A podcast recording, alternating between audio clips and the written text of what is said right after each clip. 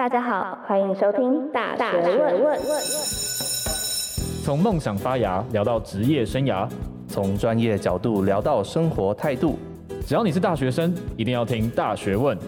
大学问，大学生的大哉问。Hello，欢迎回来，大学问，大学生的大哉问。我是主持人查理，我是客串主持人 Evan 文。什么声音啊？你、欸、对我介绍词每次都很有意见呢，查理。对，我觉得你的那个气场特别的不一样，对？OK，那今天我们有个非常特别的来宾，其实算是查理一开始做 Podcast 那时候启蒙的人之一啦。哇塞，哇塞，那真的是他小粉丝，那真的是要好好的来介绍一番。对对对，我觉得其实他也不一定要需要有人介绍，因为很多人其实都知道他，有在听 Podcast，其实多少。也有听过这样的名字，就是 Zoe，是左边茶水间的主持人，他也是设计思考，然后远距工作啊，还有个人品牌经营的专家啦。所以今天非常开心的邀请到 Zoe 来到我们节目，和我们分享很多有趣的事情。那我们欢迎 Zoe。Hello，哦，今天好开心哦，可以来到你的你的节目，也算是蛮元老级的节目哎，所以很开心今天可以跟你们一起录制。啊，谢谢 Zoe 在百忙之中啊，因为我知道你现在在那个防疫旅馆嘛，对不对？还在在百忙之中抽空来我们 节目，对，吧啊，那我想可能大部分人会知道你，但是可能有少部分的听众，哎，还是不知道你是谁。那你要不要稍微的跟我们的听众介绍一下你是谁？好，那就如刚才查理所介绍到的，我自己有一个 podcast 节目，从二零一六年的六月的时候就开始来做，所以现在已经要迈入第四年了，哇，好久啊！它已经是堪称我做过最久的工作了。嗯，我自己过去的背景是设计师，所以我以前都是在做视觉设计，还有网页设计。工作过了一段时间之后，我有经历过一个转职的阶段，有转到开始去做社群、做行销、做内容。那也是从那个时候开始，就是奠定了我一些个人品牌，就是商业思维的基础。那大概是从那个时候开始就，嗯，每一天被 被感化，被感化，那也觉得自己还蛮喜欢行销这一块的。所以后来呢，就开始来自己做我的品牌，叫做理想生活设计。那我很好奇，就是在理想生活设计这个理念，或者是说有这样子的契机的原因是什么呢？我觉得重点应该就是我是设计师的背景吧，因为我过去就是一直在做网页视觉，或者是我以前的背景是服装设计，所以我一直对于设计这件事情是很情有独钟，也很感兴趣，然后也是自己的专业，所以在这个过程中。我觉得我很幸运，我非常的幸运。我在蛮早就已经大概知道说，这是我喜欢的志向，嗯，这是我喜欢的工作内容了。工作性质是，就算我假日没什么事。我可能还是会带着我的电脑去一间咖啡厅，然后做着类似的设计案，就自己在那边 摸要怎么样设计一个网页啊，就是私底下的小兴趣。可是呢，我因为大学的时候是念夜间部，所以我白天就开始上班了。我早蛮多同才有这样的机会，是平常已经在职场在公司，我就发现我明明是蛮喜欢这个设计的工作，可是我做的不是很开心。那我也在那个时候开始去探索到底是为什么。我就发现我不是一个很能够接受，就是地点一直被限制，然后时间也没有办法自己掌控这样的一个工作形态的人。我就开始去思考说，因为那时候还不流行远距工作这个词，那时候有的一个词叫做 SOHO 族，那也有一些人会有什么自由业嘛、嗯、freelancer，所以我以为就是我大概可能就会继续自己这样子接案下去，我大概就是会成为一个可能自由的设计师接案者，顶多开一间自己的小工作室，大概就是这样了。那在前往这条路的过程中的一个插曲呢，就是我意外的接触到一本书，它就叫做《Designing Your Life》，就是做你生命的设计师。嗯嗯。那时候大概是二零一六年的时候，因为我就发现里面讲的设计概念我都知道，可是我从来都没有想过，我就是看了那本书之后脑洞大开，它可以被用在人生中。它可以就是像产品一样，去把你的人生当成一个产品，然后设计你想要的生活。所以我觉得理想生活设计大概就是从这样的一个概念去发想，然后开始的。的确，这个词汇就是对很多人来说，都很陌生，因为大家觉得，哎、设计就是设计嘛，对。但是其实设计的很多概念，其实可以用在人生上面，让你自己的人生也被设计，然后可以有一个好的结果，对吧？而且刚刚你提到说，你很不想要可能工作的地点被局限，对吧？我自己也那种也会有有时候这种怨恨，就是因为在医院的工作 就没办法这样，对，也就。我说为什么我要在你叫我干嘛的时候我就干嘛？就啊，所以虽然虽然是要这样没有错，但是就会有时候会抱怨一下，对吧？A 反反会吗？会有这种抱怨吗？你说这是被空间的限制吗？对啊。其实我还蛮有感触的，而且其实前一阵子那时候因为疫情。我也有经历到，就是远距工作这种方式，虽然跟 Zoe 提到的可能不太一样，但其实我还蛮喜欢的。可能例如说，你现在突然很想要背景来点什么样的配乐啊，或者是你想要怎么样，就是好像比较可以自由自在穿梭在其中。尤其因为刚刚之后有提到是，其实你是很喜欢做设计这个方向，但你不喜欢可能是这样子的一个环境或是制度所影响，所以就会觉得其实或许有蛮多人都是有一样的痛点。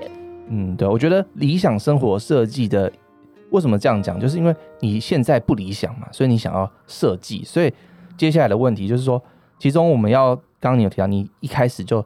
找到你可能想做的事情，或者说你的热情所在。我觉得先要先定义好，就是一些名词啊。所以你觉得热情是什么？如果用一句话来定义的话，我觉得热情就是一件你愿意拼命去做的事情。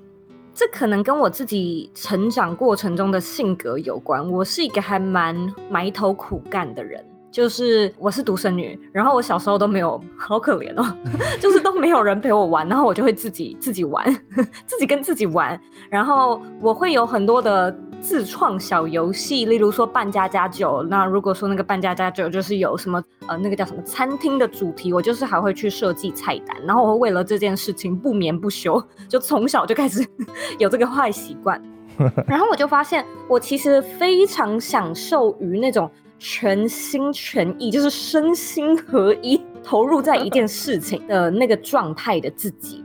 因此，我就开始发现，说我并不是不喜欢工作。其实我这个人还有一点工作狂倾向。老实说，我还蛮喜欢工作的。嗯。那在生活中，其实你可能会听过一句话是：做你不认同的事情，这个就是无力；那做你认同的事情，这个就是我们在寻找的热情跟意义。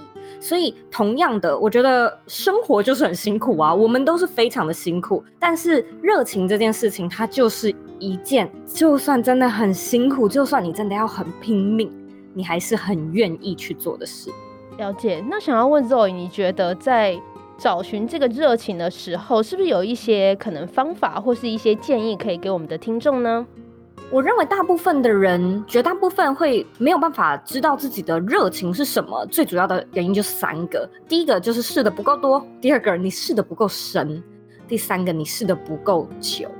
所以第一层我觉得很重要，就是大部分的人可能在我们成长的过程中，会比较用一个功利主义的思维去判断说：哦，我学这件事情，我接触这件事情，到底有什么？有什么利可图？就是我如果今天去学钢琴，我干嘛学钢琴啊？就是我花那么多时间学钢琴有什么用？就是什么样的事情你都会想说到底有什么用？然后能不能够未来就是为我加薪有什么用处？可是当你用这样的一个滤镜去过滤掉那些你大部分、绝大部分出现在你眼前的机会，或者是一个新的可能性，有机会变成你有热情的事情的时候，其实你就少了好多好多选择。那在第一关，我会建议你就你就先不要管，先不要做任何的评量，先不要去算它的任何投资报酬率，你就先试了再说嘛。因为没有一个人他是会在还没有弹过吉他之前就知道自己喜不喜欢弹吉他，他至少也要先听过，听完之后他要去试，试了之后就是我们的第二层，就是你要试得够深嘛。这个生就是。最大的一个关键点是碰到问题、碰到阻碍、碰到困难的时候，嗯、我觉得超级有趣的，就是我自己也学过吉他，嗯、然后我也是就是一股脑的跟我妈说，我觉得吉他哎好好玩呢，我想要去试试看，然后就大概弹了一个多月吧，我的手的那个弹过吉他的人应该知道，就是你的对对，你的那个手指头会开始长茧，然后就有点痛，然后我就想说，呃，怎么会这么痛？我的吉他老师就跟我说，哦，只要你有痛的话，就代表你开始变好了，然后你的手指头会开始长茧，长茧了之后呢，就不会痛。然后我那时候第一个想法是我才不想我的手指头长茧嘞，然后我就不练了。所以就是当你在人生中，你会遇到各式各样突如其来的挑战，那很多挑战是你一定要给一个一定的深度，你一定要试到某一个深度，你才会发现说你到底愿不愿意继续去面对这样的一个关卡。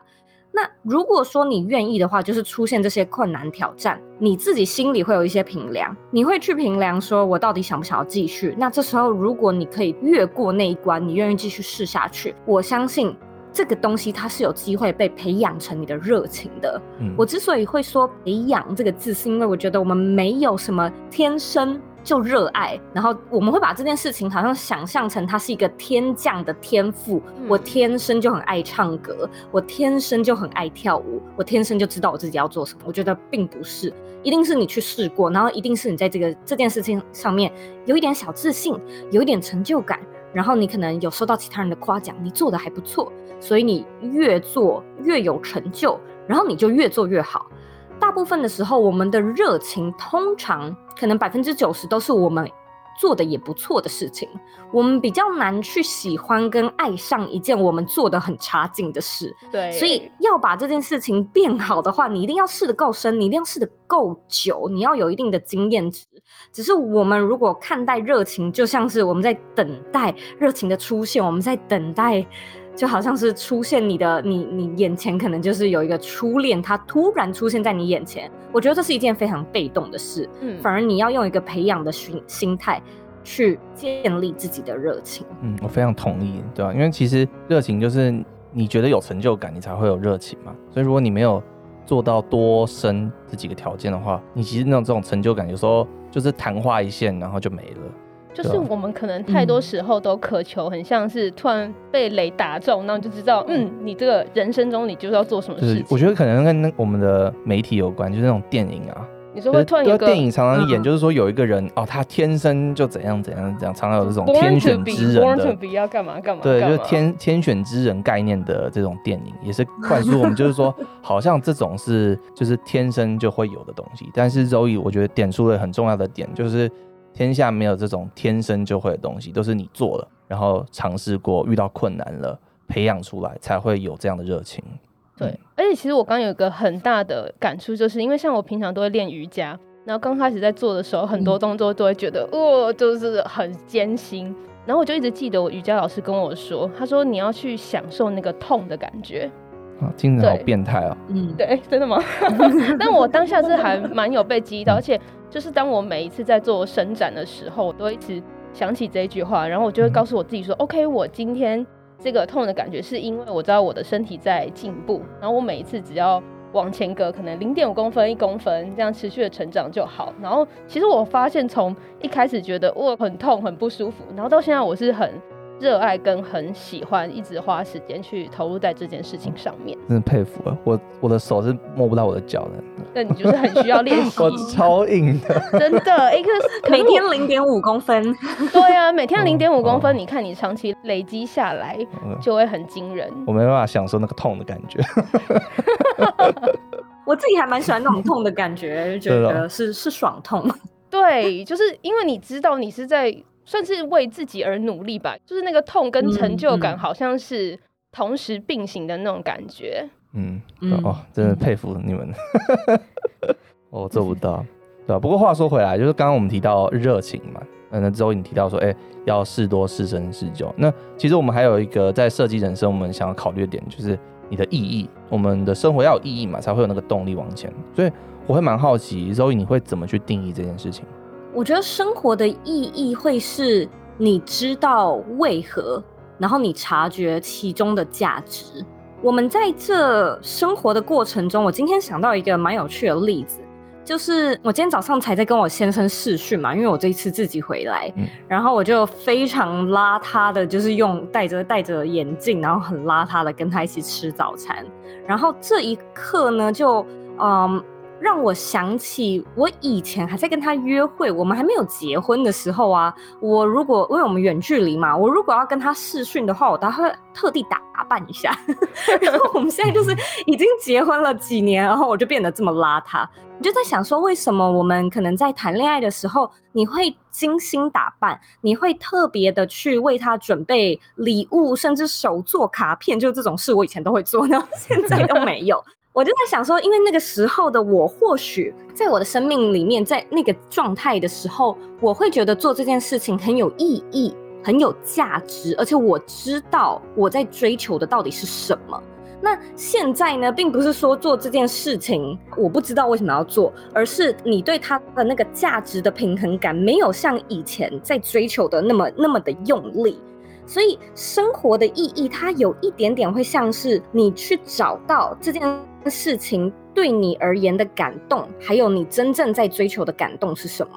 有的时候可能只是成就感，有的时候是一种全心全意投入的感觉，有的时候呢，可能会是这个人你所期望他给予你的回馈。我觉得他或许表层上来说，大部分的人可能会觉得是物质面的东西，我生活的意义。可能就是我要嗯给我的家人更好的生活，所以我要赚比较多的钱，然后我在可能工作上面要有什么样的成就跟地位。但我觉得讲回到底层核心，我们真正在追求的其实就是一种受到感动、身心合一的感觉。嗯嗯嗯。那这是我对于生活意义的定义。你刚刚一直提到身心合一，我感觉好像要成仙，练到很高境界，就可能修道，然后可能就是有可以想一想冥想冥想，然后结果自己就发功啦，或者什么的。不过其实 Zoe 提到很重要，其实这种找寻热情意义的东西，就像一个修道的体验一样，一个过程。就是这种领悟的一个，对啊，对啊，好像也有道理，也有道理。我其实我是自己把它硬凑起来了，不过 至少听起来很有道理。那既然是讲到这个练功，那我们可以把生活中一些练功啊，或者什么套在一起的话，或许工作上也是一种我们生活中的一种练功。嗯，没错。那把刚刚讲到 Zoe 分享的生活意义套用在工作的部分的话，那我想要知道，我们可能会需要什么样的特质才能符合刚刚 Zoe 分享到的内容呢？这个东西，它很多时候是你或者是听众要去问自己，就是对你来说有意义的工作是什么？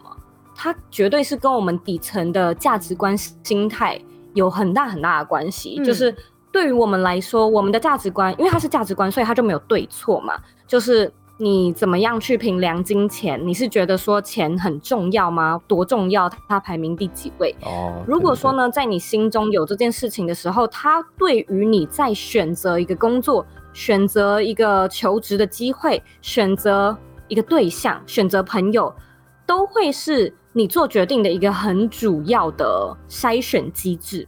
因此，我觉得这件事情没有人可以给你。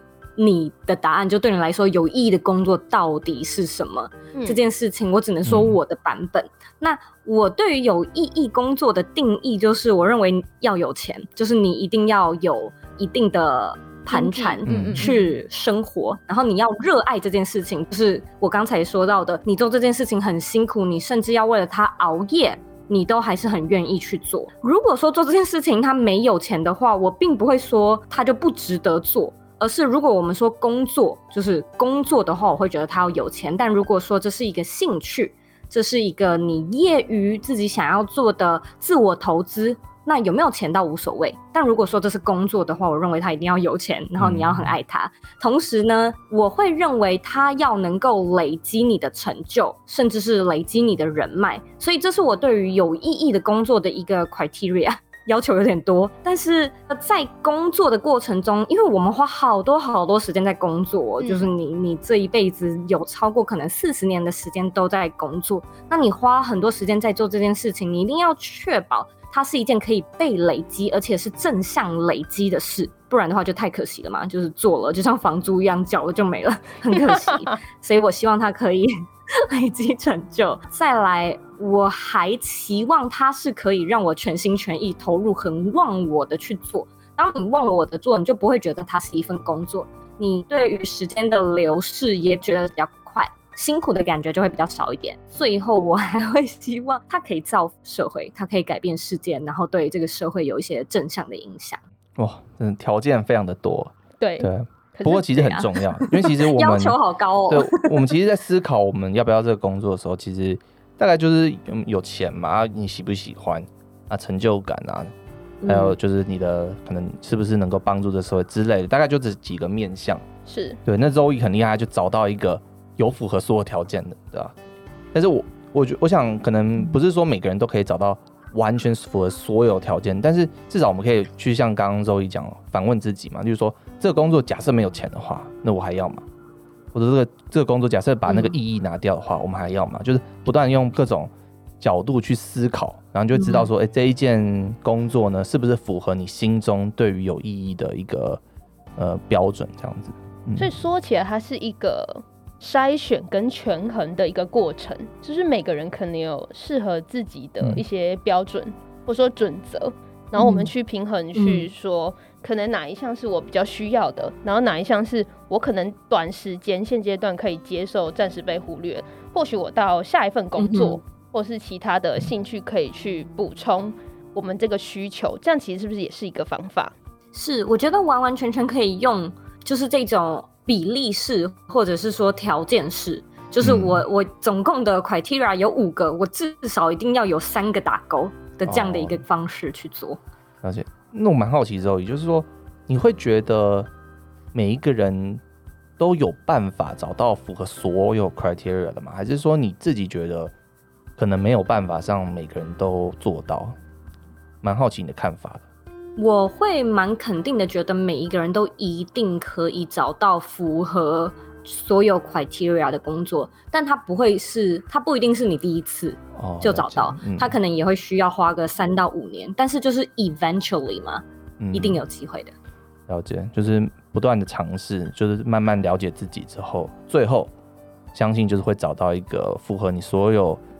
期待的一个工作形式了啊。那刚讲那么多嘛，关于热情意义的话，Zoe，你自己有没有推荐什么样的资源，可以让大家哎继续看下去，能了解更多的资料，这样子，让可以充实这方面的一些知识。如果听众对这方面感兴趣的话，我真的很推荐有关所有就是设计思考，还有人生设计。相关的资料，像是我自己就有一套课程叫做 Dream to Go，它的中文就叫人生设计思考课。嗯、那里面就是在讲说，你要怎么样去探索你自己的热情啊，你不可以用一些就是。可能比较功利主义的滤镜去寻找你未来的机会，就是会有一些心态层面或者是说思维层面一些辅助的工具。那除了这个课程之外，其实网络上也有超级无敌多免费的资源、免费的资料，这些去打或者是你去成品逛一圈，应该都可以看得到。我自己老实说，还蛮推女力学院的，我也是里面的讲师之一。那它就是一个一年学制的。嗯，线上跟线下的课程，那里面呢，就是有好多好多种不一样的项目哦，就是它有各式各样，有商业思维，有自我成长，有运动，身心灵健康。我觉得在这个探索热情的过程中，你如果很迷惘的话，最一开始最好就不要有任何的限制，你就去试嘛，加入一些民间团体，然后跟大家一起去玩。去看，重点就是，我觉得在这个过程中，就算你没有办法亲身体验这些资源，你至少也可以饱读诗书，就是去看一下其他人的故事啊，然后去看看就是别人是怎么样过生活，甚至去看嗯、看剧，然后看一些接触国外的文化，或者是说台湾更深入的一些不一样的民间文化。当你的这些资源多，其实就代表你的线索更多，就是你的素材多。所以你就可以从你有的这些资料库素材里面，一一的去寻找，一一的去尝试。嗯，对啊，你刚刚提到那个设计思考嘛，其实因为我相信很多听众可能没有说真的很了解这到底什么意思，可能听过啦，可以稍微讲一下这是在干嘛。然后你刚刚提到你有一个一堂课就是专门用设计思考来应用的嘛，对，那可以让大家了解说大概是怎么样一个形式，然后内容是什么？好，设计思考呢，它是有一套呃很常见的理论，就是它有个 principle，它有五个步骤。嗯，第一个步骤呢，我们叫做发现问题，这个在英文叫做 empathy。第二个步骤呢，叫定义问题，就是 define。第三个呢，有一些人会称之为发想，有一些人称之为市场调查。但是呢，你就是要去做 research，你要在这一关开始去找一些 idea 这样子。嗯，然后到了第四关，它叫做 prototype，但是中文可能会翻译就是制作模型啊，开始去制作你的那个模块。然后到了第五个步骤呢，就叫做测试跟执行，也就是你真的开始要去做一些 testing。我其实对于这五个步骤还蛮熟悉的，是因为。我高中的时候是念室内设计系，我大学的时候念服装设计系，所以你就知道那个高一的新生，还有大一的新生，我们最需要就是那种通识理论课，对，一定都会讲设计基础、设计概论、设计原理、设计理念，不不不，就是一定讲这个，一定讲，所以我还蛮熟悉的。那后来我大学开始工作，大学毕业之后也继续做设计。你就是每天都会接触这五个步骤，然后一二三四五发现、定义、调查，然后做模型测试，就一直做。可是那个时候的我，都在帮其他人设计其他人的客户要的产品、老板要的 demo 等等之类的。我就是都没有想过说，哦，原来这一块是可以放在我的人生上面。就像是我最一开始说到的，我是受到了一本书的启发嘛。那它里面呢，就是同样的。用这五个步骤去设计你自己的人生，包含我们第一个步骤是发现问题。那你发现的时候，其实就是它的英文之所以叫 empathy，empathy 就是同理心的意思。对，你能不能够去觉察、去同理说，哦，市场上发生什么事情，有什么样的需求，要观察嘛？你要有同理心，你才观察得出来。那对于你自己的话，你就是要有同理心，去静下心的问自己说：诶，我到底怎么了？我的生活我还好吗？我过得怎么样？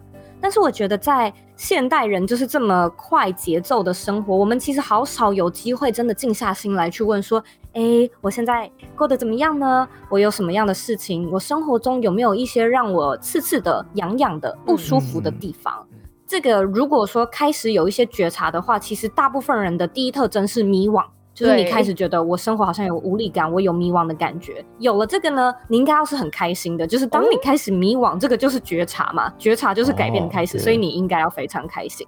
那它就会进到我们的第二个步骤，第二个步骤就是去定义，也就是说你刚才说你不舒服，你开始迷惘，那你能不能够具体的讲出来，究竟是什么原因让你不舒服？是你现在的工作吗？是你的经济状况吗？你住的地方吗？你相处的人吗？你的另外一半吗？就是 究竟是什么？那为什么？所以我们在这边会要去细米仪的把它整理出来。哦，那市场调查跟发想会是说，OK，我现在知道我有这些问题了。对，那我要去搜集资料，我要去问人，我要去看看有什么样的书，有什么样的资源是可以帮助我去解决现在这些情况的吗？我觉得市场调查是我自己最喜欢的一个环节，因为它真的蛮好玩的。我在那个服装设计的学系里面，就是市场调查这一关，我们就会去看很多很多的服装画呀，我们会去看国外的资料啊，然后你要看很多秀，因为你要去看其他人怎么做，对学长姐怎么做，历史的一些，就假设你今天是要做什么文艺复兴时期的设计好了，你要去看那个时代的人怎么穿，然后它的线条是怎么设计。我自己会觉得这个很好玩，可是呢，如果是在人生设计上面，这一关蛮难的。嗯，因为大部分的人他会他会发现他自己不舒服，他发现自己生活很无力，他可以就是指点出究竟是什么原因，但是他不知道有谁可以问。就算有这个人，他不知道要问什么，什么样的问题是对的问题，什么样的问题可以真正帮助他去解决他现在的一些迷惘跟状况。以及如果说要看书的话，那到底要看什么书？人家说也可以自主学习，去听读书会，或者是开始上线上课程。嗯、那究竟要做什么？以及你学了这些东西要怎么样内化？我觉得它真的是难的地方。如果说呢，你可以知道要怎么样把这些线索收集起来，然后挑选出适合自己的一些立即可以使用或立即可以测试的素材，我们就可以进到下一步，就是制作模型嘛。对。那在制作模型的时候，如果 我以前在做服装，我们就是会拿一个比较便宜的布，我们不会拿真的布，我们会拿便宜的布跟素材去做一件样衣，就是我们先来试试看嘛，因为好像有很多东西要调整。对。那在人生上面也是一样，我们就是要用 MVP 这样的一个最小。可行产品的思维去想说，我现在如果要制定一个目标的话，嗯，我不可能一下子就制定一个很大的目标，因为我连这个目标中间过程长怎么样，我都没有办法想象。我要去想说，我最小可以执行的那一步是什么，然后我要进到第五关，就是测试执行。我要真的试试看，你唯有试了，你才会知道说我在日常中真的这样做，结果有哪一些问题蹦出来。然后你做一做，你又会回到第一关，因为你又会发现新的问题，就是它就会是这个五个步骤不断的一直来回，然后你就会在这个过程尝试收集资料的过程中，你就会发现你的人生逐渐在改变，非常的有趣。嗯，我原本就知道一些 design thinking 的一些基本的东西啊，不过刚刚听完 Zoe 讲完，就是跟人生直接对应到，我觉得还蛮有收获，然后也让我想到就是。呃，像大学问我们在做很多人物访谈，其实有点类似你刚刚讲的市场调查这个环节。很多人其实不知道怎么市场调查，或者遇到一个困难。嗯、那像大学问或者像 Zoe，你也做非常多的访谈，像这样的一些媒体的平台，其实就会让大家去认识不同的人，让了解到其他人的故事。说哦，其他人是这样做的，虽然没办法帮你自己做市场调查，但是呢，至少你给你一些 inspiration，看说哦，原来有其他人是这样，那我要不要再多找一些资料？也包括像 Zoe 刚刚有提到一些其他的资源，也是透过像这样的一个平台，像这样的一个节目，去让这些人接触到更多更实用的一些资源啊，对吧？这是我自己的一个感触啦。嗯，对。